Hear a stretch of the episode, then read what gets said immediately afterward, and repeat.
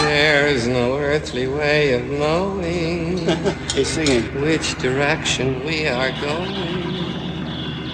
There's no knowing where we're rowing or which way the river's flowing. Is it raining? Is it snowing? Is a hurricane a blowing? Not a speck of light is showing, so the danger must be growing. Are the fires of hell a glowing? Is the grisly reaper mowing? Yes! The danger must be growing, for the rowers keep on rowing, and they're certainly not showing any signs that they are slowing!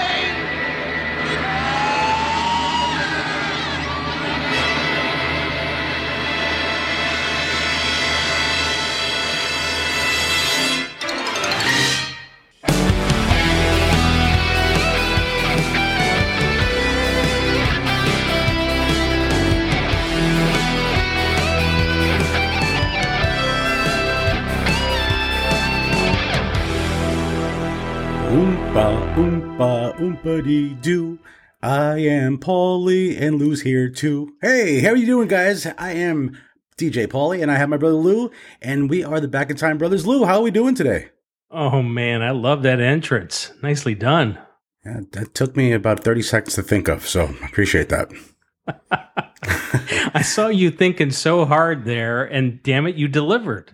If you could see me on camera, guys, it almost looked like as I was constipated. That's how bad it was, thinking so deeply, uh, doing some deep thinking on how to start the show off because it's kind of hard to follow Gene Wilder doing that part from Willy Wonka. Very difficult. Yes. Yes. Um, so obviously, if you didn't catch what's going on, we are going to be talking about Willy Wonka and the Chocolate Factory, the 1971 movie. Correct. Okay, very good. And you know what's fun? We have a special guest with us with us, don't we? We do. Uh, and this is our, our big fan, great friend of the show, Chris Curley. Welcome, Chris. Thank you. Thank you for having me tonight. I'm looking forward to this topic. It should be a fun trip down memory lane. So you're debuting on the podcast, but you have actually appeared with us on the URL radio show. And that was earlier today, and that was fantastic. That was so much fun. And thank you so much for inviting me to that. And I'm so glad we didn't have to call the lawyer because you asked me back for round two. So that's a good sign. Well, you'll if those of you that didn't listen to the show um, is on urlradio.net. Um, the, the the most important thing, you know, the lawyers weren't involved, but you're going to have to answer to the elders for the sh- the song that you played on the jukebox. So um, those of our true fans will be only ones that get that one, but you can always go and I think we'll be playing it um, that uh, that show probably on our radio station, right, bro? It's um it's available right now. So you, can actually go to backintimebrothers.com and on the website there's a page that says URL radio. On that page you will see the um, the actual episode that Chris is on, and it's a great episode. I really encourage everybody to go ahead and uh, listen to that because I think you'll really appreciate the stories and uh, all the fun music that she shared. I agree. I'm looking forward. I'm looking forward to hearing that. Actually, go back and listening to it again. It was so good. it was. It was fun. How about I had that? a lot of explaining to do to my mom though when she did hear it. So, but uh, I lived to tell. Good. So the sun's going to rise tomorrow. Oh, that's going to Well, be wait a, a minute. follow up. Yeah, follow think- up on that. I think you. I think we have to fill us in. So mom said, I did not realize you did that during the church youth group. And I said, well, it's been 30 plus years, so the statute of limitations is wore off, so I'm good. And she's like, oh, you're just so rebellious like your mother. And I just busted out laughing. But, uh, and she goes, and your dad didn't even think too much or too bad about it. And I said, oh gosh, you, you let dad listen to it. And I, my dad is so much fun and, uh, he got a kick out of it too. So That's awesome. I'm not written out of the will yet. well, good. And yeah, it seemed it seemed as uh, you know I think the people um, there was a lot of commenting and sharing of the of the post. Um, so I think that a lot of people were um, probably a excited to um, they knew you possibly and wanted to hear what you had to say and was curious and and hopefully the rest were just uh, enjoying our show and and adding a new level to the show by having you on there as well. So um, we'll we'll find out what the numbers are and we'll get back to you. If they dropped chris you're fired. No i'm kidding.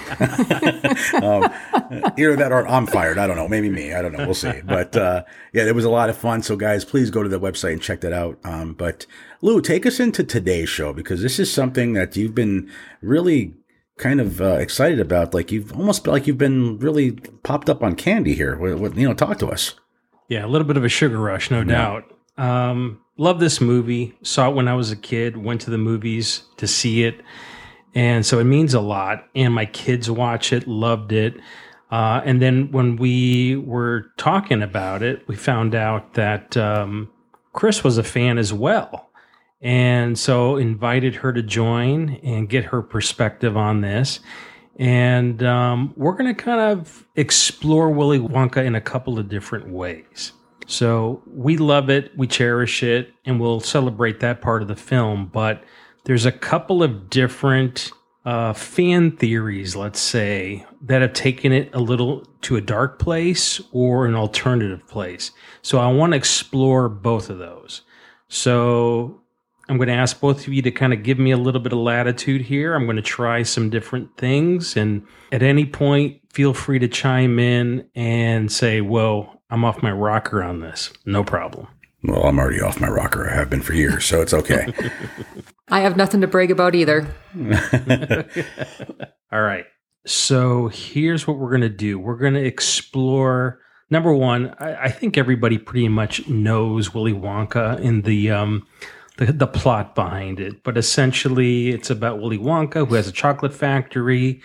Uh, he wants an heir to the to his empire essentially, and devises a contest, five golden tickets, and to get five kids and to see who's going to win. So that's a really brief summary. But let's um, dive in and let's talk about the motives behind this. So Ooh, okay, yeah, all right, I like this. All right, I like where it's headed. So, we're talking about the motives of the of the of the five golden ticket winners. No, we're talking about Willie. Oh, Willie's motive. I feel like CSI or Law and Order music should come on right now. Boom. You're right. Yeah? Damn it! I should have had that. God, you know, one job. Okay. Uh, so go ahead, take us. I'm now you, you have me curious, and I'm sure Chris is cur- curious as well. So absolutely, take us away. Okay, so here we go. If you watch the movie, you should start to kind of wonder. Wait a minute here. Is there something else afoot? And I say that because as we go through the the entire movie, and we're going to kind of go at it step by step, uh, but quickly. And I'm going to just start to point out some things that should make you go, hmm.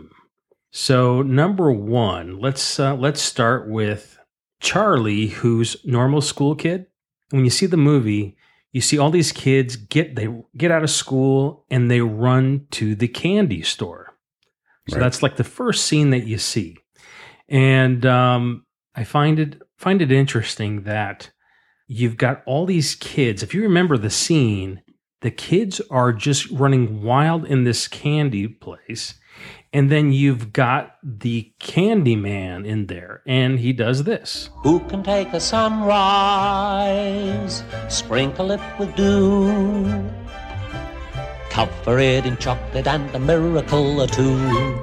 The candy man. The candy man can. Candyman can cause he mixes it with love and makes the world taste good. So you got the happy candy man. He's got a, a store full of candy mm-hmm. and he's just throwing candy all over the place. Did you guys notice that? Yeah, he's yeah, he, you're right. I, I, now that you mention it, he does do that. He's flinging candy and he's not taking any money for it. Isn't okay. he standing on a ladder? He's got like a ladder that reaches up to the top shelf. Yep. Yep. He's just taking stuff, throwing it all over the place, just flipping candy. At one point, he, he actually takes the counter, opens it up, and lets the kids go behind the counter. So there's absolutely, this is out of control. So we're giving away candy. Why? What is the motive behind giving? He's in business, isn't he? Well, yeah, you, you, you make money by selling profit. You're not by giving away stuff. And he's giving all the candy away. So he's hopping up these kids. He's getting them hooked, Yep. right? Right. Yep. Okay. So is he working for somebody? He's got to be working for Wonka. Could be something to think about. Okay. It's an inside deal. Hmm. Now, poor Charlie. We find out he's very poor. Very poor. Yeah, and Charlie, he's outside the candy store and he's looking inside, wishing he could have candy. Now, why can't he have candy? Well, if it's They're for giving it away. right, he could just walk in and pick some But Charlie doesn't go in. because But he Charlie has, has- Oh, I was just going to say it.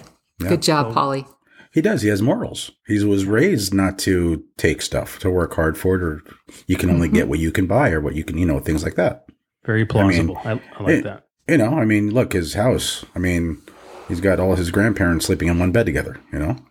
So let's explore the house. Okay. So they live in a shack. It really is a shock. Yeah.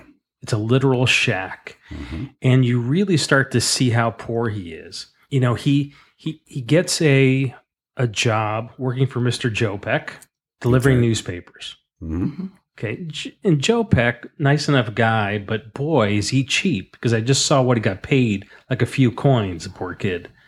He takes those coins. He goes uh, goes home. Um, on his way, he picks up some stuff for the house. So we first see the house, or the shack, and inside you've got this bed with four, four people in it. Yeah. And I don't think any of them can walk either. You know, Grandpa Joe, Grandma So let's Josephine, explore it. Yes. Grand, Grandpa George, and um, Grandma Georgina. I believe are the Correct. names. Yes. Nice job, Paulie. One bed in the middle of the room. Yeah. Right. So a bed shared by four. Kind of weird. Really weird. And four people that have not admittingly got out of bed for 20 years. Oof. That's what That's I'm gotta, thinking. That's got to be a mess in that bed. So that's Oh. where we're going to go. We are going to go there because You you got to explore this. You have to. Uh, you We're know, talking about four people. We're talking bed pans. They haven't sponge baths. What is Bed happening in that bed? We're talking bed sores. We're talking all kinds of things. Like it's probably be a that's a nasty mess in there. Absolutely. So I, I, I should mention before Charlie got on his way home, he's walking past the Wonka factory, and it's all dark. That's right. And then all of a sudden, you see the lights on the smokestack, the Wonka light up. And then all of a sudden, there's a tinker outside. So a, tinker is a guy who, who fixes and sharpens knives and does all that kind of stuff. A tinker. And he warns him that nobody goes in and nobody comes out. And so that's kind of an ominous thing. But if you look at what the tinker is carrying in his cart, his rolling cart, he's got cleavers and it's like a freaking saw. Hmm. I'd never noticed that before. I've never noticed that either. Yeah. Yes, you have to look at it. And so I'm thinking, wait a minute. So there's this this theory that Willie's not the kind of guy that you think he is. And we've got this tinker who's outside with all these utensils that could be for mm, killing. Just a Possibly. thought. Okay. but how do we know he's associated with Wonka? He knows a lot about Wonka, doesn't he? I don't know. Just he's kind Just of a gut feeling. I don't know. I don't know. Just something to think about. All right. So at home, we we're we're back in the shack. These guys are bedridden. Um, they're eating cabbage water. Yummy. Delicious. Mm, Mm-mm-mm. Nothing says loving like cabbage water. that's right. and Charlie brings the loaf of bread. He went That's ahead and it's a feast, he said. And everybody's all happy. And then he gives Grandpa Joe a few things for his tobacco. hmm And then jo- and poor and Joe feels guilty. Well, he should. He's laying on his butt for 20 years. Oh, all four of them are. Yeah. But Joe's, he's getting tobacco too. laying in bed. What's This, that all about? this kid is the is the breadwinner of the family. literally. telling you. No pun intended. You know, yeah, I mean, literally, he's like, "Hey, brought some bread and here's some tobacco." So here, this kid's getting tobacco, which is against the law. He's not 18. So yeah, I mean, this kid is doing all the work for this family, and he's a kid. He should be enjoying being a kid. Right.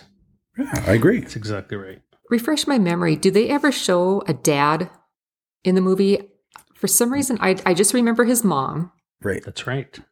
But I don't remember a dad. We're not talking about the other one, but the other one he did have parents in the 2005 Okay. episode. But we're not Okay, really but- going there. But yes, he but did in- have a mom and a dad. In this one, the father is dead. in this Okay. one. Okay. Continues to stay dark. Yes. He was killed by Willy Wonka's tinker outside the factory. Hmm. Or was he? oh, All right. I'm going to I'm going to I'm going to explore these two paths in one second. Just bear with me here. So we know that they're very very poor. Uh, Charlie's working hard. The mother works by uh, doing laundry, and uh, and then Charlie shares a story about what he um, he saw outside the factory, and um, Grandpa Joe tells Charlie that the place has been closed because there were spies that infiltrated the uh, factory and he had to close them. And one of them was Slugworth, or spies for Slugworth. And so he closed it all off. And so it's been dark the whole time. And then four years ago, or three years ago, sorry, of the of the time that this took place, the factory started to produce chocolate, but they kept all the doors closed. So that's setting it up for the contest. And that's where this whole thing starts to take off. So the kids are at school, and then all word comes out that there's going to be this big contest. Willy Wonka has announced that he's going to open up his factory for the first time, and to five lucky winners, one lucky winner will get a lifetime supply of chocolate. So there's the contest. okay. Thoughts? Um, I want a golden ticket. I was always jealous of the golden ticket. Right. Yes. I mean, watching that as a kid, it's like, wow, I'd like to win that ticket. Like, I'd like to do that. And then, you know, I remember as a kid, they had actually Willy Wonka bars, um, candy store. And I always remember, and this is this is just going to sound really stupid. I always did open it up, hoping that there was a golden ticket in there, knowing that there was nothing for that. But always like, maybe if I get a golden ticket, there's something special, you know. But You know, really, when you happened. When you think about it, just to get a year's supply of chocolate, I think the intrigue was getting into the factory more so than the candy. Is my thoughts Yes. because it was so barred from people. right, mysterious. What's in there? Like, what's how is Right. everything working? Hey, You want to you want to hear my Slugworth um, impression? Do it. Do Yeah, yeah. Pleasure. Thank you. There it is. Oh, that is pretty good. Oh, you are good at this, Because he doesn't say a whole lot. He whispers to everyone. He does. So at the very end, he goes, "This is my associate Slugworth." Wait, that's not. He goes, "Pleasure." Okay. There we go. Moving along. Okay. Yes. So what you notice is the entire world is captivated with this contest. Every, I mean, it's it's going crazy. You see everybody running, buying chocolate like like crazy, and all of a sudden, the Candy Man now he's got all these kids hooked up. Well, now he wants money. so it's like, okay, we got you hooked. Now everybody's just everybody's going nuts doing it. It's like a drug dealer.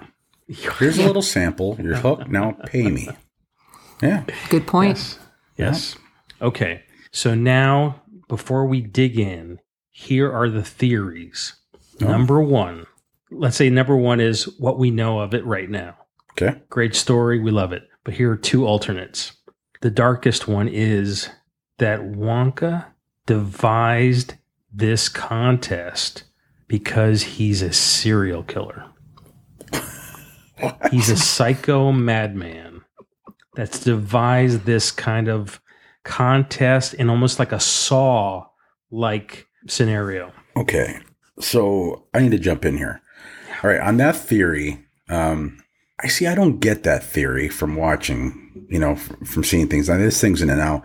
If we were to talk about the 2005 movie, I would say that would be more of the serial killer that Johnny Depp played as Willy Wonka because he played a very demented, sick person. I mean, one of the lines in that movie is when they go into the factory and he goes, Everything here is edible. Even I'm edible, but that's cannibalism, children, and that's frowned upon in most communities. Uh, the things he said were very sick and weird.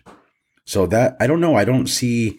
Um, I don't see that so much, but maybe the 2005 movie as him being a serial killer or a pedophile or some weird kind of person, something like that. Okay. Okay. I would have to agree. Um, until we started talking about this, my version of Willy Wonka was just lollipops, gumdrops, and sugar, you know. Um, but now that you talk about it, where were the people? Did they ever come out?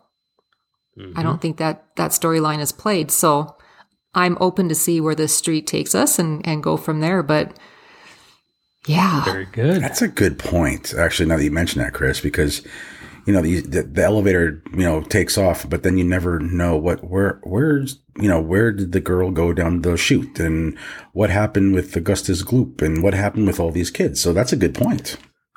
we will explore each death or disappearance, whatever you want to say. I prefer some of them died because they were they were some really snotty kids, man. They deserved it. Yes. Yeah. Okay. absolutely. All right. So now we're kind of getting in the flow of that. Okay. And then the other alternative is was Willie really, or Mr. Wonka, really Charlie's dad? So keep that in the back of your mind. Okay. Okay, so there we go. There's two ways we're going here, and so now we're ready to go down the down this uh, trail. Let's see what happens. So we've got the the quest for the golden tickets. Right. The first one, Augustus Gloop from Dusseldorf, Germany. He gets the first ticket. Yes, Mom, I like to go to Gloop. I like to eat it. Yes. So he's interviewed while eating at a restaurant, and this guy is pounding sausages as we go. He, he is. He's putting them down like a champ. Yeah. Well, that's an interesting analogy. Yes. So is that an intended Willie joke? Just wondering. That could be. Oh, you guys are not roping me in this again. I don't know. That was bait. Nothing like a little Willie right now, huh? That's all right. There's a lot of Willie going on anyway. Boy. Oh boy. He So- was putting sausages down like, man, he was just. Oh yeah. I want some more sausages. Give me some more, mom. okay. And that's when we first see who? We see Slugworth We Yep. see Slugworth. because he's Okay. there, and then I think he whispers in the kid's ear. Right. To, Yes. And I think he wants him to get, uh, what is it, the everlasting gobstopper, correct? Yes, Yes. we find that out at the at towards the you know Towards with the- Charlie. But yeah, that's, Correct, That's yes, what- okay. exactly. All right. Sorry, I didn't Doesn't mean to it- jump the gun on that. No, no, Sorry. it's all right. Okay. So Does that does the everlasting gobstopper remind you of a Rubik's cube that blew up? Yeah, it's Yeah, really weird looking, isn't it? It is. And then they they did make the gobstopper later for real, but it was more like a jawbreaker kind of um, material. So yeah, yeah. yeah, okay. it's another serial killer kind of thing, a jawbreaker. Huh? Hmm. So we see Slugworth, and Slugworth is a scar-faced, bespeckled goon, and he's there to tempt the kids. That's right. You saw it. He has a big scar. Oh, I was hoping Scarface was actually there. It'd been great, huh? Tony Montana. Hey, That would have been a different way. hey, to do it. Augustus Gloop, I got something for you. Okay, give me a gobstopper now, man. Okay. Say hello to my little gobstopper. So there we go. Number one ticket has been claimed. Okay, so Augustus Gloop was ticket number one. One, but Slugworth is there. Mm-hmm. Does that raise any questions? It Just keep that in the back of your mind. Yeah, of course it does. That's weird. Okay. But we'll talk about that. Yes. Okay. Okay. Number two, right? Next, we've got Charlie's birthday. And on his birthday, his grandparents knit him a scarf. Takes it. He's very appreciative. He wears it. And then his grandparents, uh, grandpas rather, give him a Wonka bar. Okay. So they're excited because there's a chance the golden ticket's in there. So Charlie takes it. And he goes, No, there's no way it's going to be in there, blah, blah, blah. Then he opens it up. And then he goes, I got it. I got it. So he fakes getting it. What a heck of a thing to do. Because, of course, the grandparents think that he actually got it because the kid's an honest kid. Right. But no, he's now a prankster. Right. What is that all about? I think he was trying to get his um, grandparents so excited that they would die, so that in a way he had a bed to sleep in. Um, four four grandparents taking up one bed. That's a lot of extra space there. Let's get him out. Yes. And then he has a bed for himself. You know, and that's that's what I'm thinking. I can't even imagine the smell in that place. Oh, well, it's still like cabbage water. That's what it smelled like. So there you go. We hope it's just that. Let's hope it's cabbage water. Oof. I think that golden ticket was such a hope for that whole family that he didn't want to disappoint him. And I think he was so disappointed when he saw chocolate instead of a golden ticket. yeah. He didn't want But to let to him say down. fooled you, didn't I? It was like, well, hell yeah, you fooled us. I mean, Jesus, we didn't think you'd you'd pull that kind of a prank. But anyway, so now we go to the Nut Factory, Veruca Salt. Hmm. Veruca salt. So talk about a spoiled brat. Yes. This girl is freaking out all over her dad, and her mom's sitting on the side knitting, and he's shut down the factory, and they've brought in like I don't know how many pallets of uh, you know they filled the whole place of Wonka bars, and they're all working just to find the the um the ticket. Right. He has all the all the employees. He offers a bonus to the one employee that finds a ticket. That's right.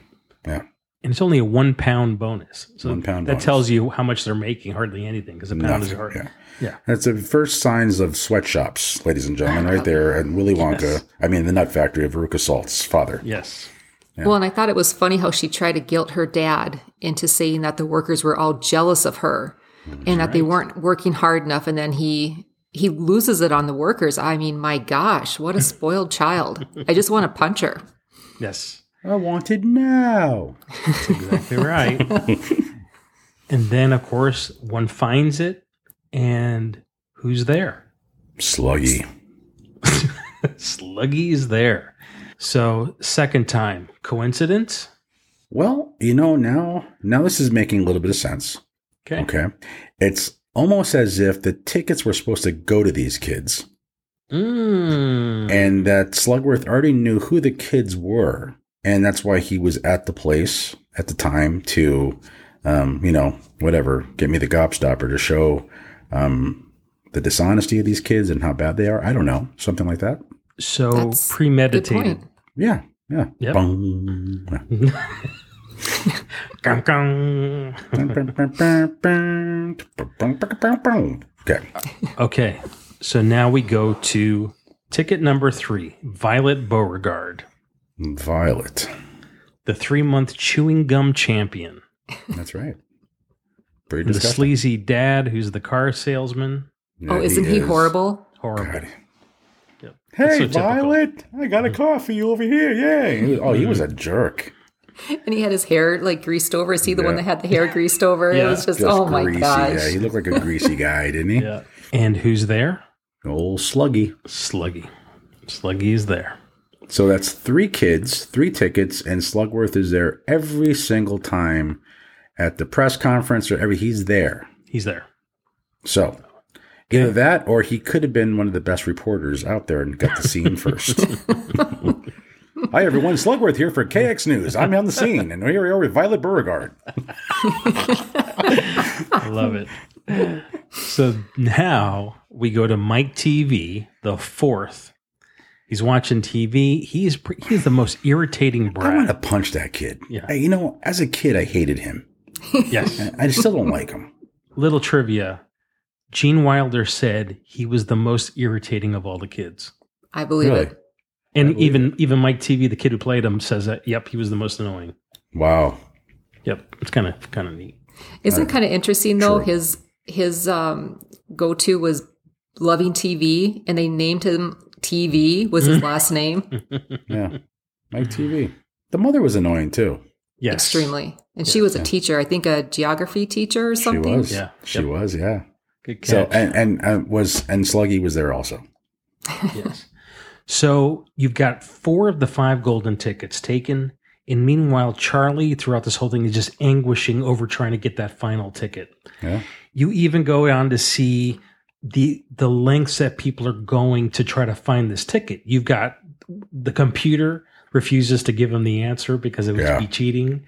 You know, That's right. Yeah. You've got um, you've got the lady whose husband's been kidnapped for the case of uh, of Wonka bars, and all they want is a case of Wonka bars to get her husband back. And she goes, "I need a little bit more time to think about this." That's right. I love that. Uh, and then you've got the auction where the last box in the UK is up for auction. And then you've got all these bids coming in, and all of a sudden it goes, Oh, Your Majesty. You got the Queen bidding on it. So it's neat how they kind of set that up. I think that's pretty funny. But then Golden Ticket 5, right? Yes. So the fifth ticket is then reported to be found in Paraguay by Alberto Minoletta, a millionaire.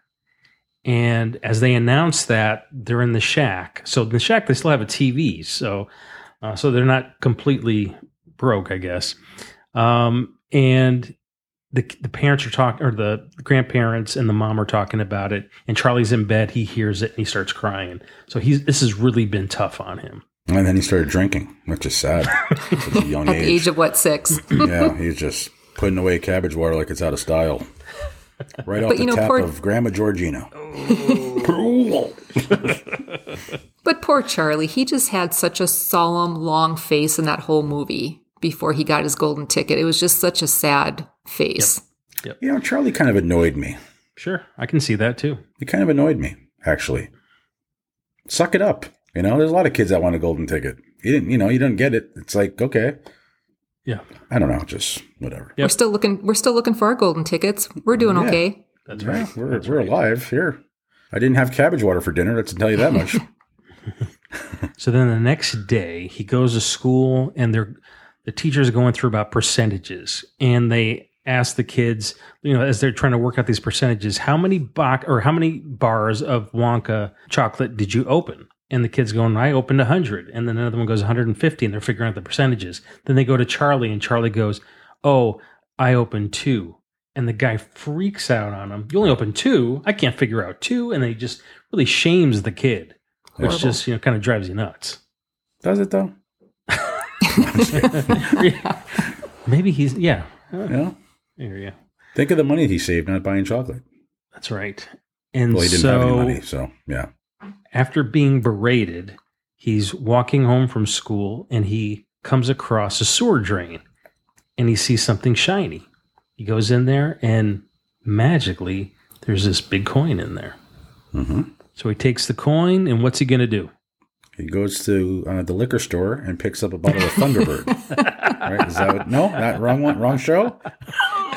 You Thunderbird. can really take this down a twisted Well, path. I'm just saying. I think you know that, that's where I would have went. I'm like, let, Yeah. let me go to the liquor store. Hey, What the hell? Uh, I don't he even know goes what to the candy Thunderbird store. is. Right? Went to the candy store and uh, He did. and he bought um, a uh, a Scrum Delicious. Was it it? So let's pause for a second. You're absolutely right. Okay. So he goes to the candy man and he says, Hey, give me your your biggest chocolate bar. And so he he asks him, Do you want a, a Slugworth Sizzler? He goes, No, here's the here's the big one, the scrumdiddlyumptious. So he gives him that one and then he starts pounding it. He hasn't eaten in six weeks, so I mean, you know, he got the kid's hungry. Uh, yes. Here's the thing: you said Slugworth Sizzler. Why would that candy bar be called a Slugworth Sizzler if Slugworth was Willy Wonka's competition? Yeah, and the can so in the candy store, you know, they've got all the different types of candy. So Oh, oh, okay. He Yeah. didn't say give me a Willy Wonka bar. He said let me Right. get your. Okay, okay. Yes. That, well, that makes sense. Okay. Slugworth is the competition. That's right. yes. Okay. All right. Apparently. So he pays for it. Once again, poor Charlie He's got to pay for the damn chocolate because the freebies are, are done. He's got the kids hooked. And he has some change left over. So he has some change left. Goes, let me get one for my grandpa Joe. Now here's a critical piece. He grabs the Wonka bar that's prominently displayed. Mhm. It's sitting right there in front, front facing. Didn't grab it from anywhere else. He grabbed that specific one. Why? Here's why. So, if we're going to the, the theory that Slugworth knew, if we already knew ahead of time that the bad kids were going to get the candy, well, obviously they wanted a good kid. And so they saw this kid, and when he was able to get the money to buy the candy bar, they gave him that candy bar so he could win the ticket. Yes. That's my theory uh, on that. But how would they know he'd be there at that precise time? Mm. The candy bar's probably been there the entire time, never selling it, just leaving it there. until he was able to go. Until maybe this tinker w- spotted him. They were following him. The- uh, who knows? They were watching his Oh, every that's a good move. point. Is Mr. Jopeck involved? How did that Could be. coin get there? And so there's some chance there. I get it. But when it came time to get that ticket into Charlie's hands, the Candyman did it. It happened. That's right. And what did they say to him when he when he opened up the thing and saw the ticket? Wasn't it Jopeck that said, "You take this and go home right now"? Right? Okay, You run right. home, right? Wasn't that so this this lady so he opens it up sees that he's got the ticket he's outside oh crap we should we should hold on a second I, Did we let me jump back ahead? up let me yeah i jumped ahead a little bit too much I let's think I did. up That's my fault. yep that's all right so he's got he hasn't opened it up yet he's coming out of the candy store and all of a sudden you got this crowd of people that are outside and they're talking about That's and they've right. got they've got the paper where the fifth golden ticket was a fake one. So the millionaire faked it. Now what's interesting, and you may not have caught this before, and I verified it again to make sure. The guy holding the newspaper and telling the other guy what what was going on there. Do you know who that was? Sluggo. No, I think it was the Candyman in the original shot. No? No. So outside, you see the profile and the back of the head. The guy holding the newspaper outside Willy Wonka. is Willy Wonka. Oh, No way. Yes. Well, now I want to watch it oh, again. Now I have Yes. to go watch you got to damn catch it. that. It's great. Okay. So Willy So Wonka it's- is holding it. Correct. So Willy Wonka was there at the time as well. Interesting. Working for the can or the Candyman working for him. Everything's been kind of set up. So when he hear when Charlie hears this, he opens it up, sees the golden ticket. So it's a big moment. He opens it up, you just barely see it. Then you- it's, it's just it's a kind of a neat scene. And then this lady pops up behind him. He's got it. He found it. And and you know. And then they're waving it around. I'm thinking, man, that kid's going to get it snatched away. That's what you think, right? Exactly. Exactly. Mm-hmm. So then Mr. Jopeck finds him and says, "Run, run, you know, run back home. Tell your grandparents." So then, then finally he runs home. Before he gets home, though, he runs through a tunnel, and who stops him in the tunnel? Sluggo. Slugworth is there. So he introduces himself. Pleasure. Yes, oh, Mr. and Slugworth. says exactly what he wants him to do: steal a gobstopper, and you'll get ten thousand of these. He shakes these bills. Who knows what those ten thousand ten thousand dollars or there's something else? Who knows? But anyway, I'm, I'm thinking they were uh, probably a coupon uh, for buy one get one free at the Rice Bowl in Mandan. yes, I mean ten thousand of these, wh- whatever. You know, they're doing, Yes, the Rice Bowl, ladies and gentlemen, the place where I got sick. okay. Uh, You know, I haven't been there since. Um, I don't know if they'd let you in. No, I'll I never think I'm go there now. I think I'm banned. Actually, they have my picture on the wall there. Do not let this guy in. He bashed me on his on their podcast. But I think what's really cute um, prior to him running off going home is when he heard the fifth ticket was fake. Did the hope and the and the encouragement he had on his face was so fun because then he's like he almost felt like it was destiny he was going to get that ticket. You could just see the excitement on his face. Absolutely, agreed. Yeah, good call. So let's pause for a second and let's talk about. Let's try. Let's go the other way. Let's talk about if Willy Wonka was actually Charlie's dad. Then that would make sense how he set this whole thing up. hmm Okay, so the theory is that that Charlie or um, that Willie had um, an affair with his with the mother, and um, you know, and then when he went away to Oompa Land, you know, and then he comes back and then he finds out he has a as a kid, and he wants to figure out a way to see if his kid you know is worthy to to be his heir essentially and he devises this thing. So that's that's that theory. Um, then you have the other side where the darker side where you've got this contest which is really going to be who can somebody survive it? And then he's going to be the heir but the heir of what is it for good or bad intentions Evil intentions. yes He's going to kill these four kids that were really bad and make Charlie take over as the heir of this killing bad kids in the world. It's terrible, isn't it? Nah, is it though? There's a lot of bad kids out there. That Mike Teavee is the first one I would have took out. I'll tell you that right away. He's the first one that would have gone. He wouldn't have made it through the door. I would have taken him out. So then you got, um, so then you have Charlie gets home. I got it. I won. And of course, the grandparents are like, "Screw this. We've been through this before. You, you know, you don't have anything. Right. they already had the golden tickets." And then he shows them. Now, here's the thing that drives me nuts. Okay, Oh, I already know where you're going to go. Oh. I already know. are you kidding me? So No. Ch- Charlie gets to pick one person to go, and he wants his Grandpa Joe to go. Now, Grandpa Joe hasn't gotten his butt out of the bed for 20 years, or any of them. And all of a sudden, oh, let me go ahead. Let me go ahead. And, yeah, let me try this.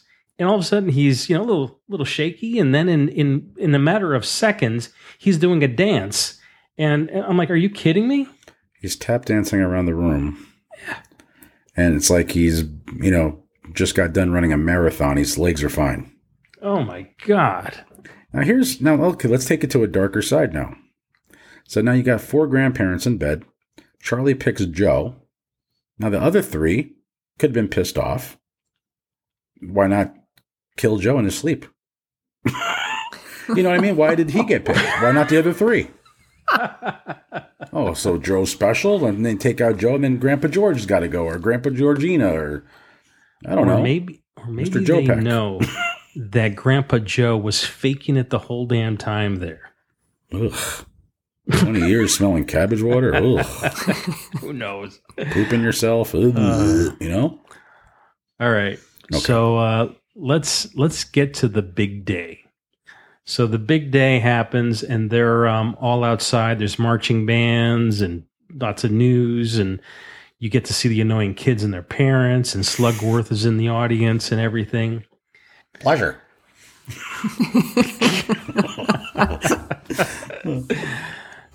So That, that's, got that's going to go viral, everyone. I'm telling you. Yes, Pleasure. pleasure, That's, pleasure. going to go viral. Yeah. So when Gene Wilder read for the role, um, he read the part how um, Wonka is supposed to be introduced to the kids, and he decided that the best way for him to do that was when he exits the um, the office of the chocolate factory and he walks down that red carpet that he limps and he has a cane. And then he thought it would be cool if he were to fall over and do like a somersault. And so it was his idea to do it. And the reason why he wanted to do it was because he thought now the no one would know if the guy's telling the truth. It would keep them very uneasy through the whole thing because there's a lot of that through this. You know, do you believe that what's going on, what's not going on? So I think that was pretty critical. Hmm. Interesting. Yeah. That's probably one And of my he- favorite parts of the movie, too. Oh, it's so good. Yeah, he worked gets, his stain actually gets stuck. Yeah, it's a piece of he- styrofoam that they put in there, and, and he sticks it. And then he just stands there and he just like falls forward and and he jumps up. Yay. You know. Yeah, so good. Yeah. cool. I don't think his hat even falls off. I think it stays on, or he grabs it and he- he puts it back it on off. his head. Yeah. yeah, I think you're right. Yeah. So um, yeah, and he worked like for a few weeks with a stuntman to do it just right. Wow. And, and he did it in one take, and nobody knew he was going to do it. Cool. So the reaction for everybody was very genuine. Nice. Yeah. So there we go. So that's uh so let's get back to uh to stuff here. So then he's introduced to the kids introduce themselves and all that kind of stuff and then we go inside. And that's where the House of Horrors begin. Yes, it does. Welcome to Saw. I am Jigsaw. So we start off with the shrinking hallway that goes to the chocolate room. And that chocolate room is is one of the most magical pieces I think of the whole film. Mm-hmm. because when they open that door slowly and you get to first see it a little bit from the inside and then you get it from the outside as they're com- they're coming in um, then you get to see how cool and beautiful this place is now it was really interesting the actors did not get to see the chocolate room at all until the first time that it's filmed so Which once makes again sense. that reaction is all genuine Because if you see the kids' reaction, they're like, "Wow!" They're like, they're like, "Holy!" Even the parents, you know, they're like, they became kids. Yep. You know, in there. Yep. So Yep. So uh, I just want to play this clip because I think this is pretty darn cool. Ladies and gentlemen, boys and girls, the chocolate room.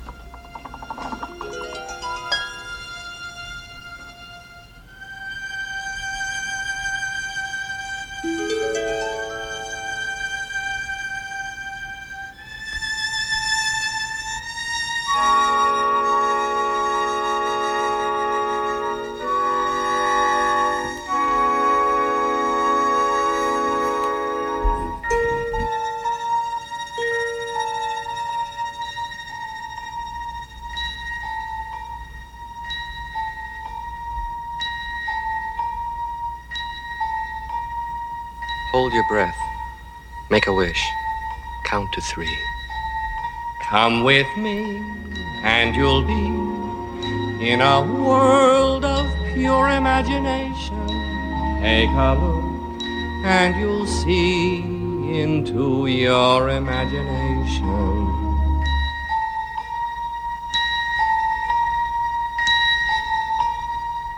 We'll begin with a spin, traveling in the world of my creation. What we'll see will defy explanation.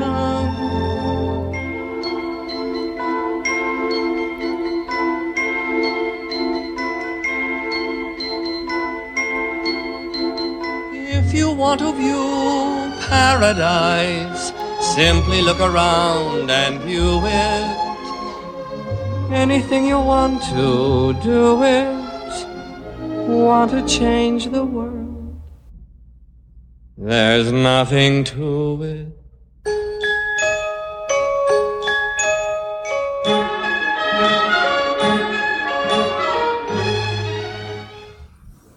I just love that. I like that too because like in the beginning when they're walking, he's taking like the steps and like the kids are trying to pass him. And he throws his cane down so they can't pass him and stuff. Then he finally lets them go. And um, yeah, it, it is. It's it's it's it's magical, magical world. And I mean, you know, you have chocolate waterfalls and everything you can eat, and it just it's really cool. Yeah. It made you want to go instantly to the Hershey chocolate factory out in Pennsylvania. Yes, Yeah. we've, been, there. Oh, Jinx. man. Jinx, you owe me a chocolate bar. Pleasure. All right. So So now you got these kids running around eating everything. that's right. This is room number one. Yes. This is where the first murder, disappearance, mishap, whatever you want to call it, happens. So, this is a room that has a chocolate river. Tidbit the river had a mixture of stuff in it, one of it being cream. And after a couple of days, it really smelled. so, so, they all talked about how bad it smelled. Mm. Oh, like in real water. life? Yes, in real life. Interesting. hmm So you had cabbage water, and then you had that smell. So I know this is interesting. Mm. Delicious. So we've got this room. Was it devised to tempt one specific person? Of course, all the rooms were. Mm. There was one thing that each uh, one of those kids wanted, and he he took them to those rooms on purpose. So, and he and he took them in the way that they won their golden tickets. Interesting. Tell me. What do you So mean? what, tell you? What was Augustus? Augustus Gloop was eating, right? So could So you say he, it, he was it was gluttony? absolutely. We're, we're are we talking about seven? What's in the box? What's in the box? Yeah, no, I mean, I don't know. Is it possible? You know, um, he he right away. What did he do? He went to the chocolate river, right? And he started to ladle up just handful handfuls of chocolate. Yeah, yeah. Because he was he, he the guy couldn't he couldn't eat enough, Right. and, so you tempt just- him with a chocolate river. Right. And of course, you know, Willy Wonka is like, no, no one must touch my, my chocolate with their hands and, and everything like that. And, um, that, that, uh, that greed and that, uh, for the, for eating, eating, eating, it obviously went overboard and went to the river, right? Correct. And he couldn't swim. Right. And in this room, we see the first glimpse of the Oompa Loompas. Yes. They're great. Yeah. So keep that in the back of the mind. We know that they were um, they were eaten by the sna- what the snag. I forget what they were called. The snag wanglers or something yeah, like that. that's what they were. So he saved them and saved what was left. We only see, I think there's seven um, of the Oompa Loompas.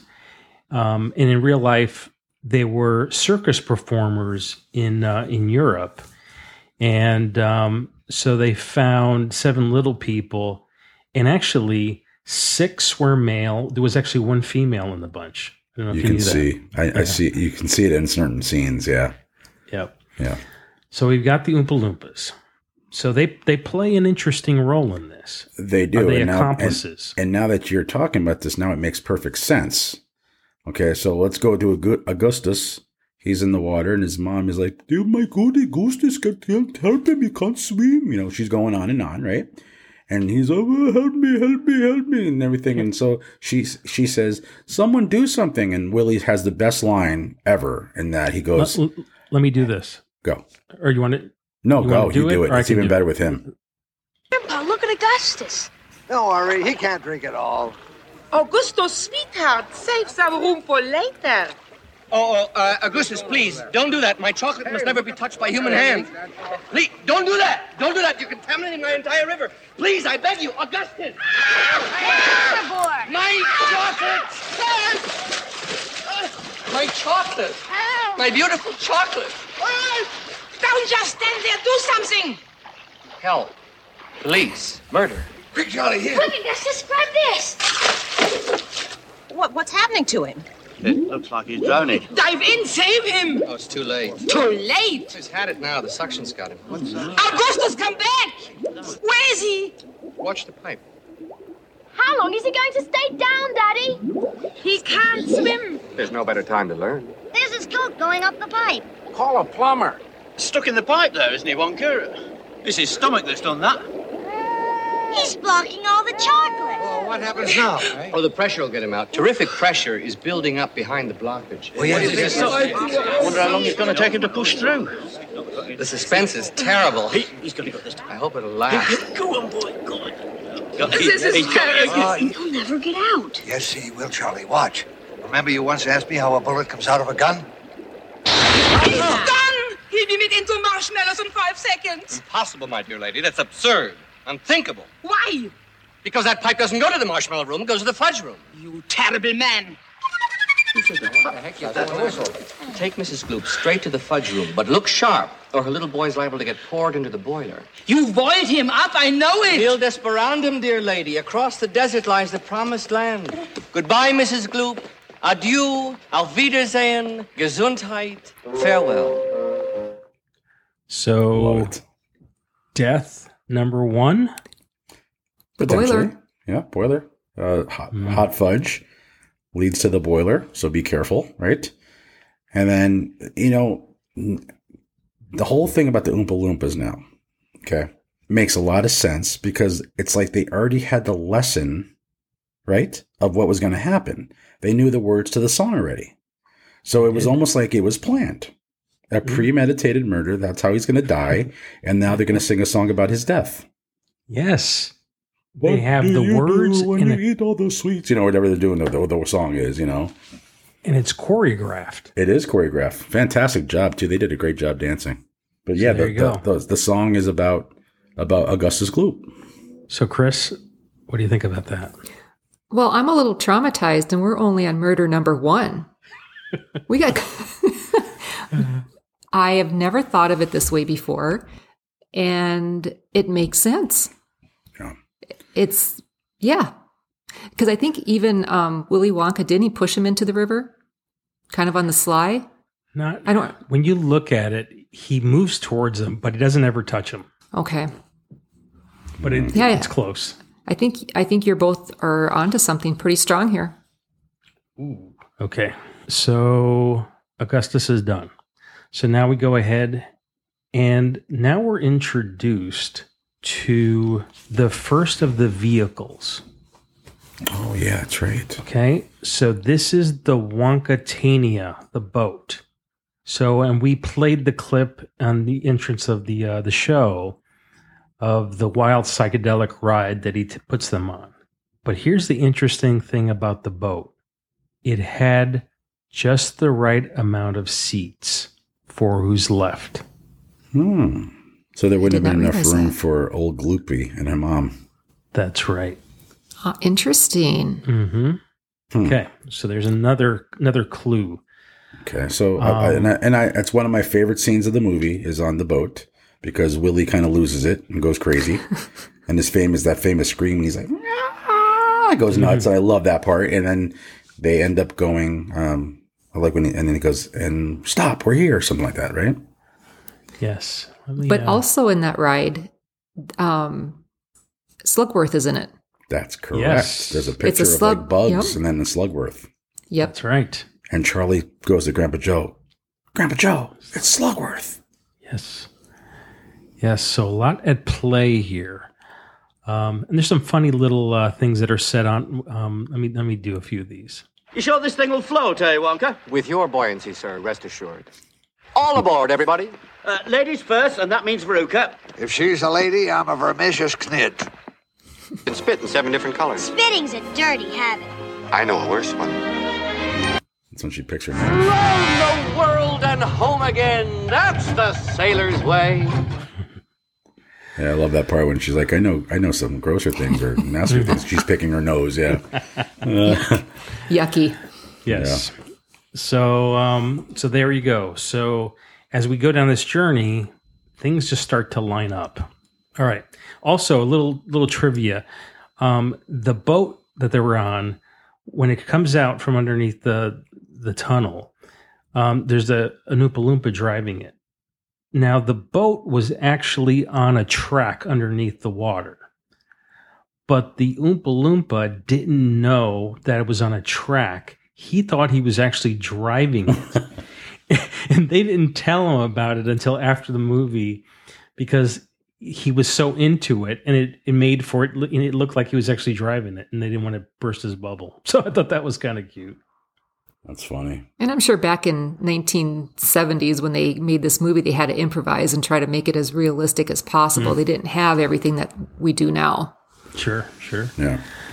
all right so the next room that we go to is the inventing room hmm. now if you guys remember the inventing room when i looked at it again today that was a nasty looking room i mean it was dirty and it was just like it was like an OSHA nightmare there oh my gosh Yeah. It wasn't, uh, it wasn't what you think an inventing room would look like. Yes. So in the in- inventing room, he warns the kids not to touch anything, uh, no telling, especially you know Slugworth, because he would love to get his hands on the stuff in this room. And uh, so immediately the kids start touching stuff. Mike Teavee takes the exploding candy and falls back. You know, could have blown him up for good there. um, then he shows them the gobstopper. And that's the moment where it's the test for the kids. So you see, he goes, I'll offer it to you, but you got to promise never ever show anybody, any other living person. And of course, you see Veruca Salt with her, puts her fingers, crosses them in the, behind her back, right? So everybody gets a gobstopper. And then we move on to the three course chewing gum, three course meal chewing gum. There it is. It's And there's the up. temptation for Violet. yeah, it's already set up. See? It's going to kill her because she's a chewing gum champion. So what's going to get her to take the gum? Obviously, chewing gum. That's that's what she likes. And he says, you know, we've not worked it all through yet. It's not complete. You know, don't do it. And of course, what does she do? Pops it in her mouth and starts chewing away. Let's play it. Finito. That's all. That's all. Don't you know what this is? My gum, it's gum. Wrong. It's the most amazing, fabulous, sensational gum in the whole world. What's so fab about it? This little piece of gum is a three-course dinner. Bull. No, roast beef, but I haven't got it quite right yet. I don't care. Oh, I wouldn't do that. I really wouldn't. So long as it's gum, then that's for me. Violet, now don't you do anything stupid. What's it taste like? Fabulous. It's tomato soup. It's hot hot and creamy. I can actually feel it running down my throat. Stop. Don't. Why doesn't she listen to Mr. Wonka? Because, Charlie, she's a nitwit. It sure is great soup. Hey, the second course is coming up. Roast beef and a baked potato. Mmm. With sour cream? What's for dessert, baby? Dessert? Here it comes. Blueberry pie and cream. It's the most marvelous blueberry pie I've ever tasted. Holy Toledo, what's happening to your face? Cool it, Dad. Let me finish. Yeah, but your face is turning blue. Violet, you're turning violet, Violet. What are you talking about? I told you I hadn't got it quite right yet. You can say that again. Look what it's done to my kid. Always goes wrong when we come to the dessert. Hmm. Always. Violet, what are you doing now? You're blowing up. I feel funny. I'm not surprised. What's happening? You're blowing up like a balloon. Like a blueberry. Somebody do something. Call a doctor. Sticker with a pin. She'll pop. It happens every time. They all become blueberries. You've really done it this time, haven't you, Wonka? I'll break you for this. Oh, well, I'll get it right in the end. Help! Help! Oh, we gotta let the air out of her quick. There's no air in there. Hmm? That's juice. Juice? Would you roll the young lady down to the juicing room at once, please? What for? For squeezing. She has to be squeezed immediately before she explodes. Explodes? It's a fairly simple operation. There you go. Okay, so here's a here's a funny thing. Did you hear when the music started? It almost sounded like Halloween music. Yes, Kind of it eerie. does. Like I'm going to take her to the juicer. Yeah, or is it bloodletting, actually? Michael Myers is down there waiting to juice her up. Slash her. And she got exactly what she had coming to her. Yes, she did. Murder And number even- two. And you even hear Charlie go, "Why? Why can't she just listen to Mr. Wonka?" Yes. But Charlie's not so innocent, though, is he? Hmm, And there seems to be a catchphrase where Willy Wonka goes, Don't, stop, don't. He's so concerned, isn't he? yes. Yes. Hell, 'Cause he police, knows the murder. outcomes. Yeah. This is exactly what he's had planned. So is he a psychopath? I think he's smart, very smart and deliberate. in What he's he's not crazy. He may be a psychopath, but he's a smart yeah. psychopath. He everything that he has planned has gone right into his what he's planned. It's working exactly what he wanted to do. Yes. He's tempted each and every one of them with their vices. Question is the motive. Which one is the motive? We don't know yet. I like the murder one. I'm going see. leaning towards that one. We will see. All right.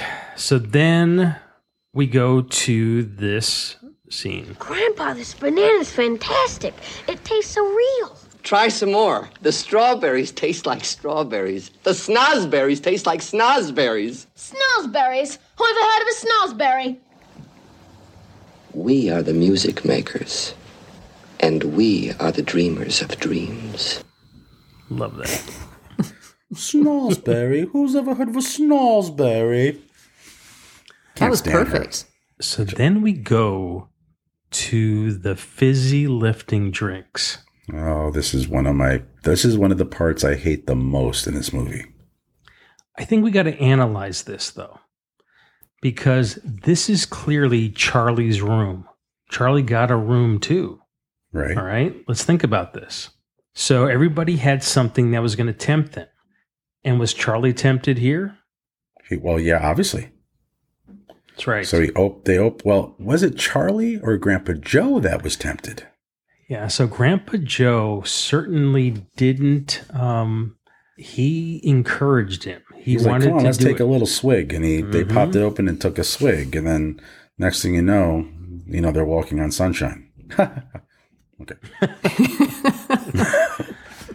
they're up in the air and they're you know, look at me, and this is the part I hate from Charlie.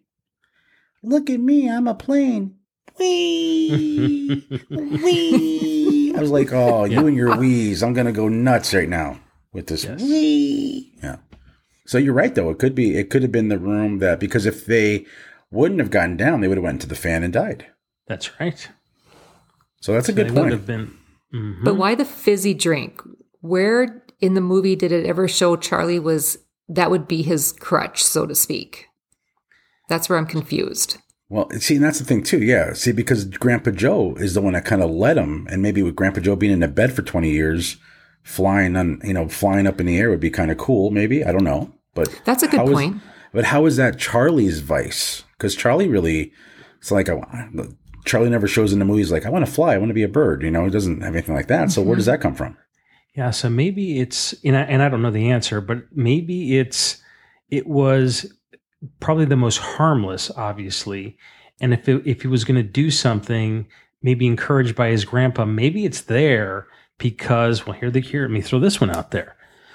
So if the theory that he's actually Charlie's dad, okay, Wonka would know obviously of Grandpa Joe being the the mother or the I'm sorry the father of who he had an affair with. Was there something that he knew about this guy that would lead him to do that? I don't know. Just something to throw out. Okay, so then who are the other grandparents? The grandparents of who? Of the Is- of the original of the of the fa- of the actual father who's really not his father. Oh, okay. So the stepfather, let's say, that died. Right. Okay. That makes Yep. sense. And also, too, could it be also that because Charlie is a good kid and listened to his parents and listened to his grandparents, because Grandpa Joe said, well, let's just take a little bit, it won't hurt. And he goes, okay, I'm going to listen to my Mhm. grandfather and do it. Yes. Yes. So I think it was one of those things where if he takes it and they don't survive it, there you go. There's another murder gun. And um, if he survives it, then two things are happening here. Um, number one, we're lucky. They're lucky that Grandpa Joe figured out by burping they would be able to get down. So that's obviously very important. Um, but I think that um, from a murder perspective, if he survives it, now Wonka knows that he's got possibly a, an heir that survived that, and maybe this is somebody he can kind of work with and groom. Okay. So when they do burp and they come down, they go and they join the, the, the crowd again, right? They join them. They do. And do you notice that Wonka just kind of looks over at them and then goes back? Mhm. He doesn't Yes. say nothing like, where were you? He just kind of like, okay, they figured it out or whatever. It's like, That's right. let's move on now. Let's kill the next kid. Okay. That's right. Gotcha. That's Okay. right. Perfect. Perfect segue. I like it. So now we're going to the Golden Goose Room. And obviously, this is something that was going to be right up someone's alley. Let's play it. Hey, Daddy, I want a golden goose. Here we go again. All right, sweetheart, all right. Daddy will get you a golden goose as soon as we get home. No, I want one of those. Wonka, how much do you want for the golden goose? They're not for sale. Name your price. She can't have one. Who says I can't? The man with a funny hat. I want one. I want a golden goose. Gooses. Geeses. I want my geese to lay gold eggs for Easter. It will, sweetheart. At least a hundred a day. Anything you say. And By the way, What? I want a feast. You ate before you came to the factory. I want a bean feast. One of those. Cream buns and donuts and fruitcake with no nuts, so good you could go nuts. You're gonna have all those things when you get home. No, now! I want a ball! I want a party. Pink macaroons and a million balloons and performing baboons and give it to me. Now! I want the world. I want the whole world. I want to lock it all up in my pocket. It's my bar of chocolate. Give it to me now. I want today. I want tomorrow. I want to wear 'em like braids in my hair, and I don't want to share 'em. I want a party with roomfuls of laughter, 10,000 tons of ice cream. And if I don't get the things I am after, I'm going to scream.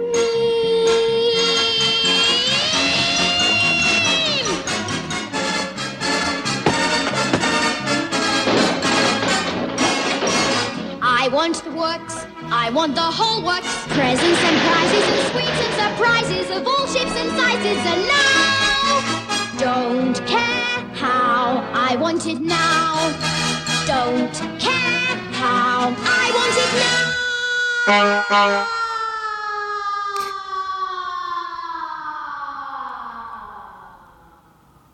She was a bad egg. Oh, where's she gone? Where all the other bad eggs go? Down the garbage chute. Oh, the garbage chute. where, where does it lead to? To the furnace. The furnace. She'd be sizzled like a sausage. Well, not necessarily. She could be stuck just inside the tube. Inside the... Hold on! Veruca! Sweetheart! Daddy's coming! So when you hear Veruca go down the chute, she, she's down going down a long ways because you hear echo that is echo. Yeah, it's it's a while. How does she survive that? You don't. At the bottom of the chute is a bunch of spikes. So she, and she's done. and you notice that she got the song. She's the only one that sang a song, Mm. right? So she, uh, and she was, she was, she was everything. I want that. I want that. I want that. You know, she was just, and her parents just gave her everything that she wanted. That's right. I think it's so funny when she's singing her song and she's having her first temper tantrum and all of a sudden then she goes real sweet and and stuff and then she gets real crabby and whiny again and how she tries the Oompa Loompas try to corral her in that scene and she mm-hmm. just goes ballistic. I just want to slap her. I really do. Yeah. Yeah. I love it when Wonka says to her, Oh, she can't have it. she can't have one. Who's The guy with the funny hat. Yeah, the guy with the funny hat. Yeah, she doesn't. She's not having that. Sorry. It's so good. So they both got what they deserved. That's the only. Now that's the only one where a parent goes too. Yes, That's true. That they actually show. The other ones are taken away, correct. but that one gets uh gets what he deserves too because he was uh he was in, you know enabling her to be Great that point. way. Yeah. Right. Okay, Three That down. was murder number three. One to go. So now we've got the Wonka mobile. That's a fun one. And guess what? We only have so much room on that one, too. That is true. Interesting. There's Interesting. only enough seats for the four plus Willy and the driver. Yes. I think there was a driver in there, or maybe maybe Wonka was Wi- driving it. Actually. Wonka was driving. Yeah. Wonka. But a scotch, Butterscotch. Butter gin. Got something going on the side of it. Candy is dandy, but liquor is quicker. I just wanted to play that. um, so so yeah, so then you've got the Wonka mobile. They go through that, um, and now we go to Wonka Vision, and this is where, I mean, this is about TV. hmm That's exactly what it is. So essentially, in this room, Wonka can take something large and transmit it through television through the airwaves and recreate it in a smaller version. And so this is what uh, what happens. Wonkavision, my very latest and greatest invention. It's television. Uh, it's Wonkavision. Now, I suppose you all know how ordinary television works. You photograph Sure, I do. You photograph something, then the photograph is split up into millions of tiny pieces, and they go whizzing through the air down to your TV set where they're all put together again in the right order. You should open your mouth a little wider when you speak. So I said to myself, if they can do it with a photograph, why can't I do it with a bar of chocolate? I shall now send this chocolate bar from one end of the room to the other. It has to be big because whenever you transmit something by television, it always ends up smaller on the other end. Goggles on, please. Lights, camera, action! Then remove your goggles. Where's the chocolate? It's flying over our heads in a million pieces. Now watch the screen. Here it comes. There it is. Take it. How can you take it? It's just a picture. All right, you take it. It's real. Taste it. It's delicious. It's just gotten smaller, that's all. It's perfect. It's unbelievable. It's a miracle. It's a TV dinner. It's Wonkavision. It could change the world. Mr. Wonka, can you send other things? Not just chocolate, I mean. Anything you like. What about people? People? Hmm. I don't really know. I Suppose I could? Yes, I'm sure I could. I'm pretty sure I could. But it might have some messy results. Look at me. I'm going to be the first person in the world to be sent by television. Hey, get away from that thing! Stop, don't come back. Lights, camera, action! Mike! Where are you? He's up there in a million pieces. Mike! Are you there? No good sound in here. Watch the screen. Why is he taking so long? A million pieces take a long time to put together. Oh, where are they? There's definitely something coming through. Is it Mike? Well, it's hard to tell, but I. Oh! Our little group is getting smaller by the minute. Look at me, everybody. I'm the first person in the world to be sent by television. Wow, what a wild trip that was. It's the greatest thing that's ever happened to me. Am I coming in clear? Hey, Mom, I said, am I coming in clear? Great. He's completely unharmed. You call that unharmed? Wow, that was something. Can I do it again?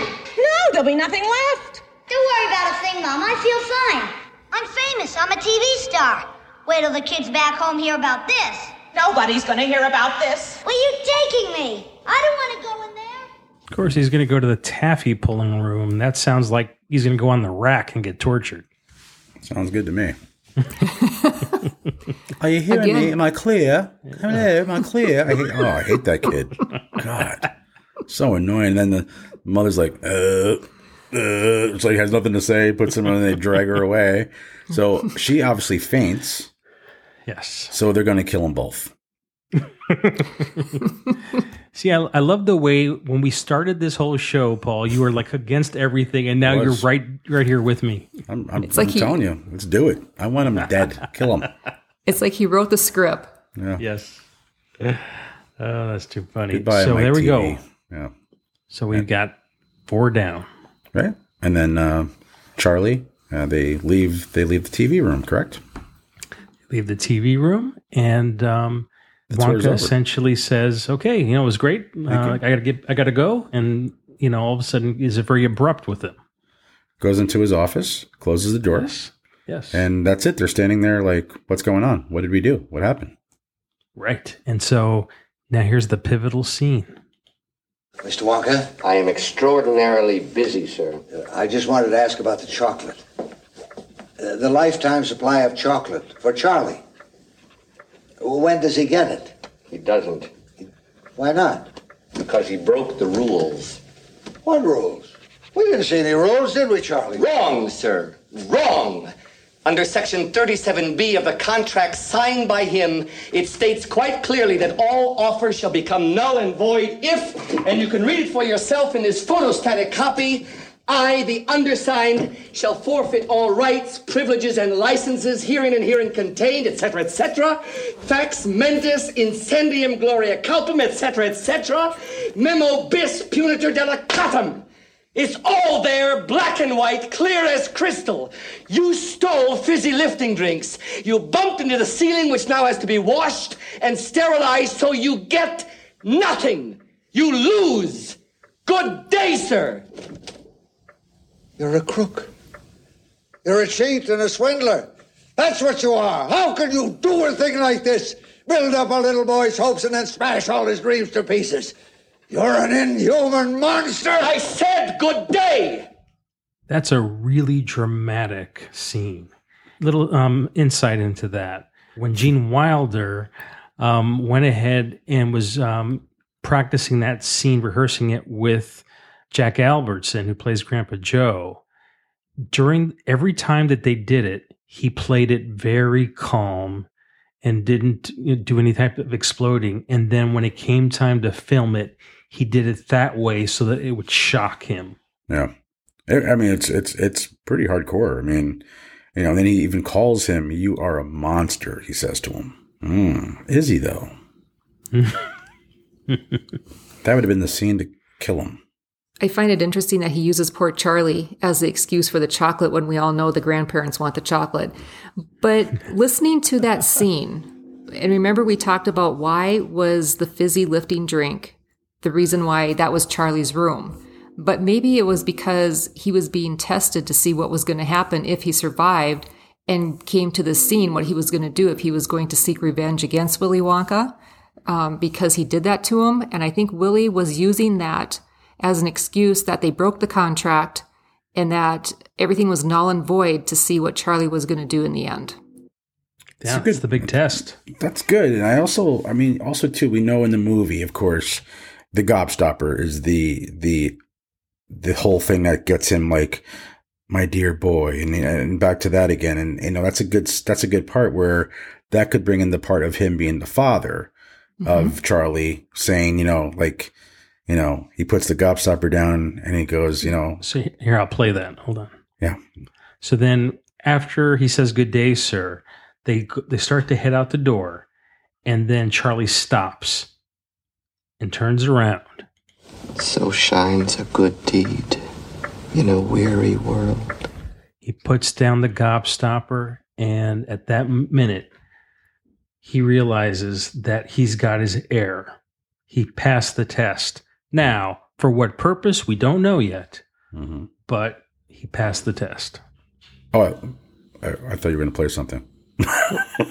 okay, yeah, he passed the test, and and and here's the thing, like you know when when they're walking out of the office, remember that Grandpa Joe says, "If Slugworth wants a gobstopper, we'll mm-hmm. give him a gobstopper. You know, we'll give him what he wants." And then he turns around and then he drops it down, and oh my dear boy, and, and everything, and mm-hmm. and so yeah, is he getting an heir to continue the killings, or is he getting his son?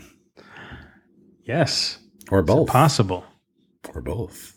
How did you like the chocolate factory, Charlie?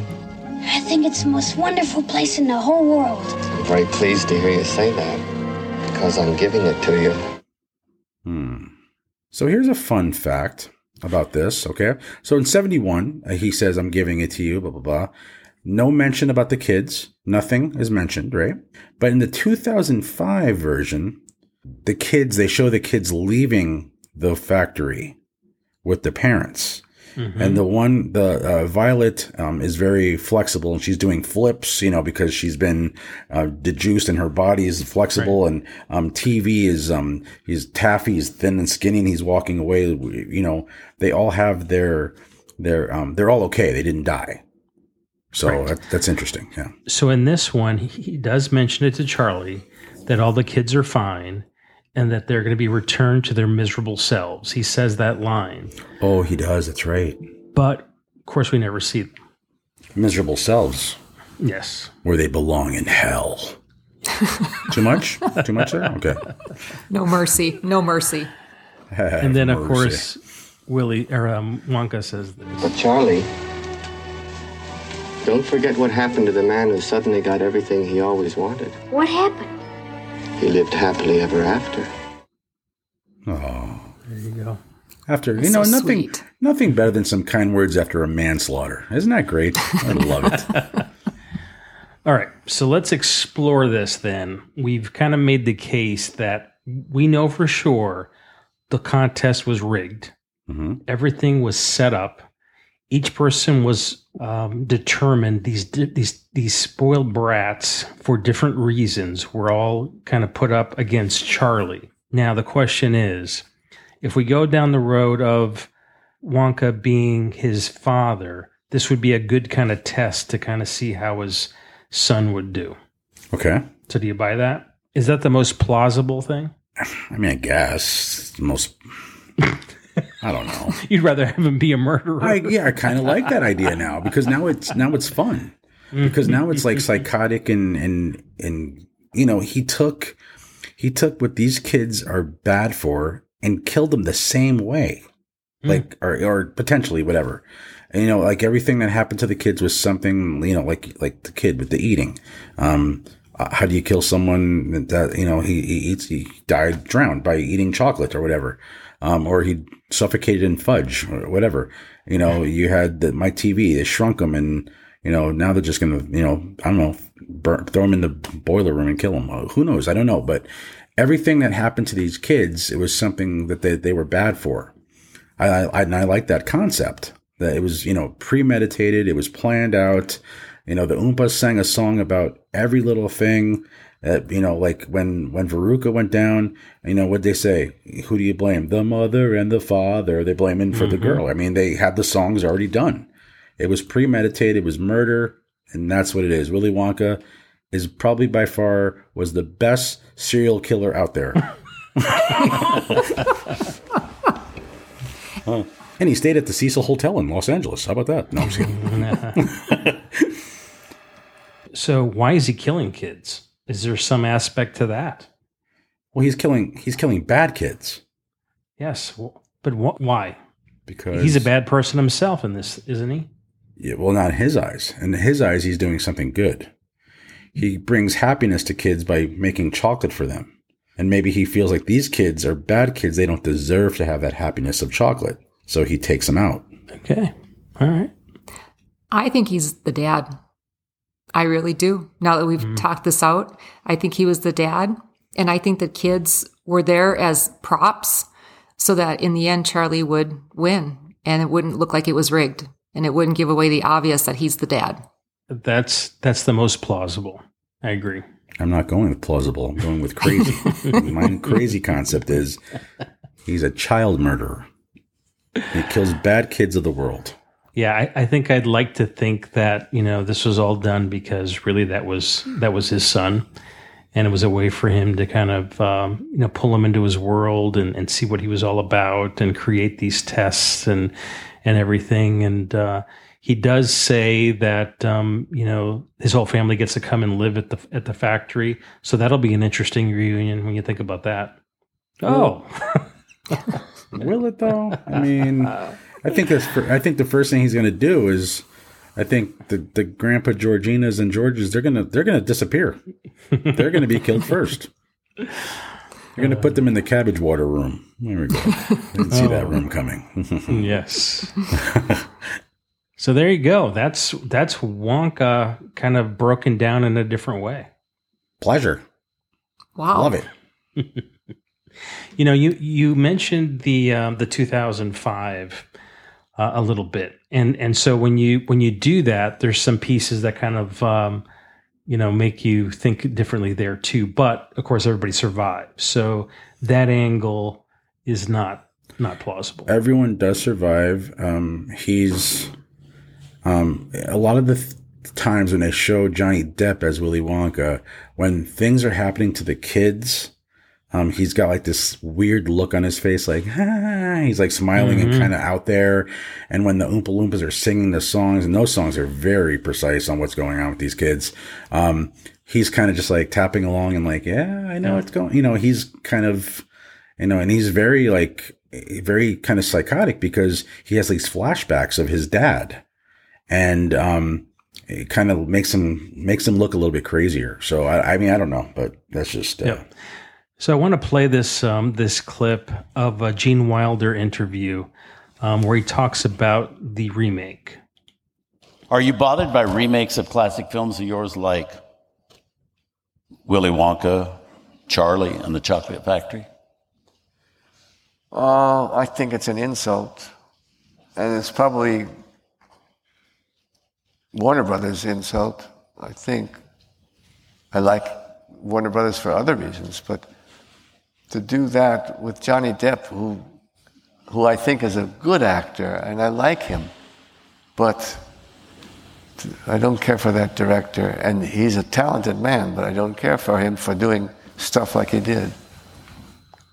So he really didn't like what they did to um, to Willy Wonka in that. understandable.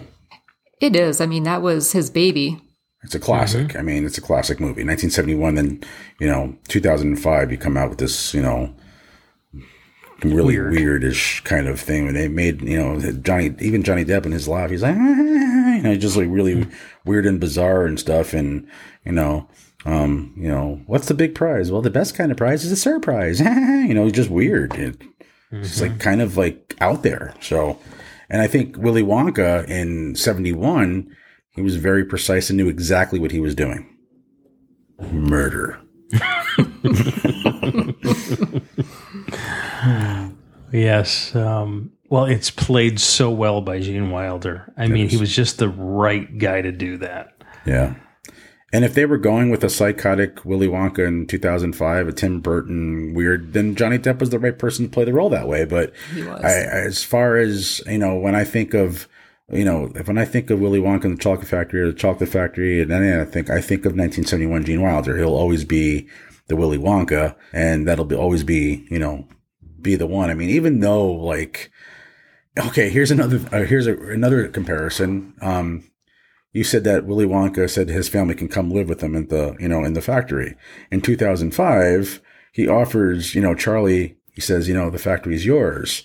And he goes, oh, you know, Mr. Wonka, thank you so much. As long as my family can come. And he goes, oh, my dear boy, of course they can't. You know, he says they can't come, you know, it's just like kind of these weird things and just really, just really different aspects. But I mean, same, same way that they, that they all, you know, supposedly died or got hurt, um, or backfired on the same kind of ways. But, uh, you know, it is what it is.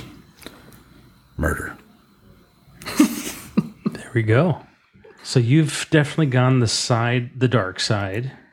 Well, no, I mean, listen, eh, eh, did I go the dark side? It's fun to talk about it because you just, you hate these kids because they're spoiled little brats and the way they treat people.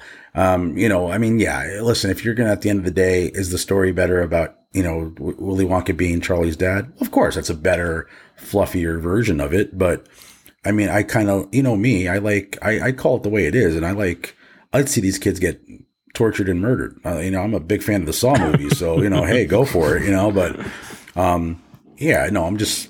I guess you kind of hope in a, an aspect that these kids got hurt or something because they deserved it. They were they were mean kids. They were mean. You know, who knows what how they were treating their friends or people outside where they lived? Like probably nasty kids. You know, especially Veruca. Mm-hmm. You know, and then Augustus was probably trying to eat people. Who knows? He was, he, yeah, that kid was always hungry. You know. So. let's um let's wrap this thing back to where the reality of the film and the fact that um, Willy was really not his father, let's say, and um, devised this to find an heir uh, to take over the chocolate factory. But regardless, we know through all the clues that it was predetermined. I mean, it was it was something that he, no matter what, he selected these five. Right. I think I think you're right there. I think that um, he picked the five people that were going to come, and I think his intention on was hoping that he thought at least one of them would be the right person to do this. And even with the fizzy lip lifting drinks, he probably that's why he got so mad. He figured, well, you know what? I thought it was going to be this kid, and he's not. And now I'm pissed off because I was really hoping this was going to be the kid that was going to take over. And then he brings the gobstopper back. And then it's like, all right, he is the kid. This is the one I want. You know, maybe that's why it went. Yeah. And I think the fact that he had the kid that was local, so he they, he knew of the kid. If it wasn't his son, he knew of this because he's got these people working for him. The Candy Man, maybe Jopeck, all these guys that kind of identify this kid. Hey, there's a really good kid out there. So that's another angle. Now, if we go back to the murder scene, then we can go Candyman, Candyman, Candyman. So, Chris, give us your your take. So my question in that from that discussion is how did he pick out those other four children? How would he know to pick out those children from different parts of the world that he probably I mean, did he have spies? I mean, how would he pick out those specific children? Which I think is is interesting. That's a good point. I think you're right. Probably he had some people that were looking. Um, I mean, Willy Wonka's probably filthy rich. Right. Um, so he probably had some people that were out about looking around the world for um, good kids, bad kids, um, which is kind of sad that they only found one good kid. Um, that's kind of sad, but um, yeah, maybe that's maybe that's what it was. They he had people looking for for some of the kids and found Kids these that he wanted to teach a lesson. Mhm. And that's what that was all about, and teaching the parents a lesson. Because in the movie, Charlie is depicted as so pure and so innocent, and he was a uh, innocent kid. I mean, he worked very hard for his family, and he had a pretty tough life. Where these other kids were kind of pampered, and even in the scene where the school kids are teasing him for only opening two chocolate bars, you just instantly your heart goes to Charlie. Mm-hmm. And I think he was, you know, everyone's rooting for him at the start. But I have never thought of Willy Wonka in this format before. so I'm, I'm not going to lie, I'm a little shell shocked right now. but I'm going to go with the fact that Willy Wonka was Charlie's dad.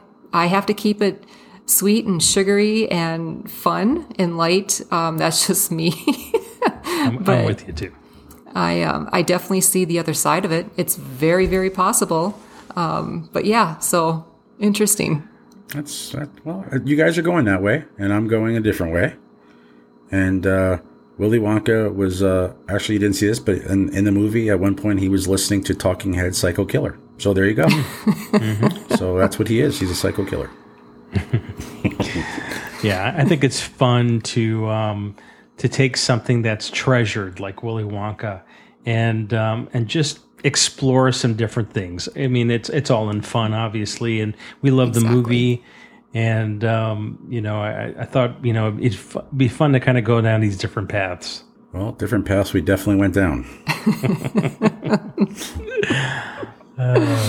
but you know what? It was honestly a good time, and it was my pleasure to do it. It was fun, very fun. Any um, any parting thoughts, Chris?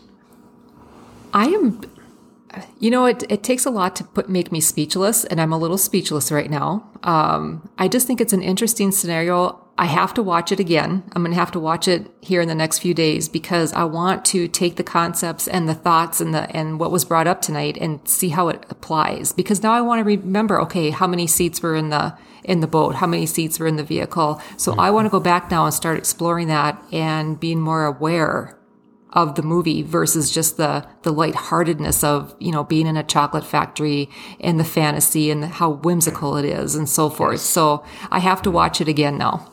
I have to watch it again. Good point. Yeah, and um, watch for Wonka outside the candy store holding the uh, the newspaper. It blew me away because I missed it, and I'm like, Yeah. oh my god, it was him. and for how many times I've watched that movie, I have never seen that. Yeah. so I'll be curious to see it too. Yeah. I'm actually going to go watch it after we get done with this. okay, it's it's so good. and I have to. I'm Uh. gonna have to pause on the scene where it's Wonka holding the paper, and I'm going to take a picture of it and post it. Perfect. And tag you both in it. Love it. Love it. That's awesome. And then I'm also going to take a picture of the scene where he uh, is slicing their parents' necks in the torture room. That's on the deleted scenes of the movie. You didn't see that part. yes. Oh my gosh. gosh, that's too funny. Well, that's a good show, man. It's a wonderful show. Yeah. Um, yeah, I mean, I think we we certainly stretched the imagination on that one, but it was it was fun to do so. This uh, this podcast was pure imagination. There it is, right? You're We awesome, will stretch your imagination.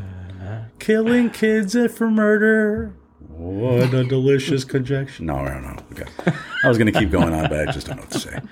Yeah, g- i- interesting, interesting theories, and, and you know that's that's funny, you know, but uh, kind of both of them kind of make sense. Kind of do. Yeah, it kind of makes Yes, they sense. do. So, just like depends how weird and psychotic you are to think which one. well, we all know how psychotic I am, then apparently. So there it is. Well, like I said, you didn't start out this way. By the end of it, you were all you bought in. Oh, you kidding me? The first uh, the first ten minutes I was in after that. Are you kidding me? I was I was ready to go after the first uh, murder. Like, let's do it. I'm in. Let's take out the Gustus group. I have a new appreciation for you both.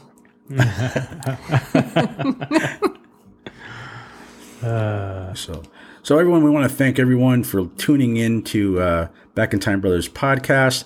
Uh, we uh, hope uh, that this didn't disturb you and you are able to sleep tonight after this. um, just remember that uh, when you look under your bed, Willy Wonka will be waiting there for you underneath. So, um, for uh, for our special guest, Chris, Chris, thank you so much for joining us again. We we love having you on the show. So, thank you so much. Thank you. Appreciate being here. She's awesome. She's a natural. She's going to be uh, another member that you'll be seeing on our podcast and our URL shows in the future for sure. Um, so don't forget, people, www.backintimebrothers.com. Subscribe, um, listen to our shows. We have merchandise out there. Um, you can ask Chris. She just got a great mug with the Back in Time Brothers logo on it. And Chris, do you like the mug? I love the mug. There and it go, came on a frosty North Dakota day. It was perfect for my coffee. There you go, guys. So get the mugs, get the t-shirts, sweatshirts, whatever you like. It's all available. And uh, don't forget our Masters of Mix show uh, coming up on Sunday, uh, Saturdays, um, every Saturday at 9 p.m. Central, 10 p.m. Eastern Time. And also our URL show that's on Mondays at 1 p.m. Central Standard Time on urlradio.net. Did I hit everything, bro? I think you got it. God, that's so good. I'm so good. And it got it on the first try. Um, so, guys, for myself, DJ Paulie, for our special guest Chris, and for my brother Lou, we are out of here. If you what a view paradise. Simply look around. Anything you want to. Want to make the world, there's nothing to it. There is no life I know to compare with your imagination. Living there, you'll be free if you truly wish to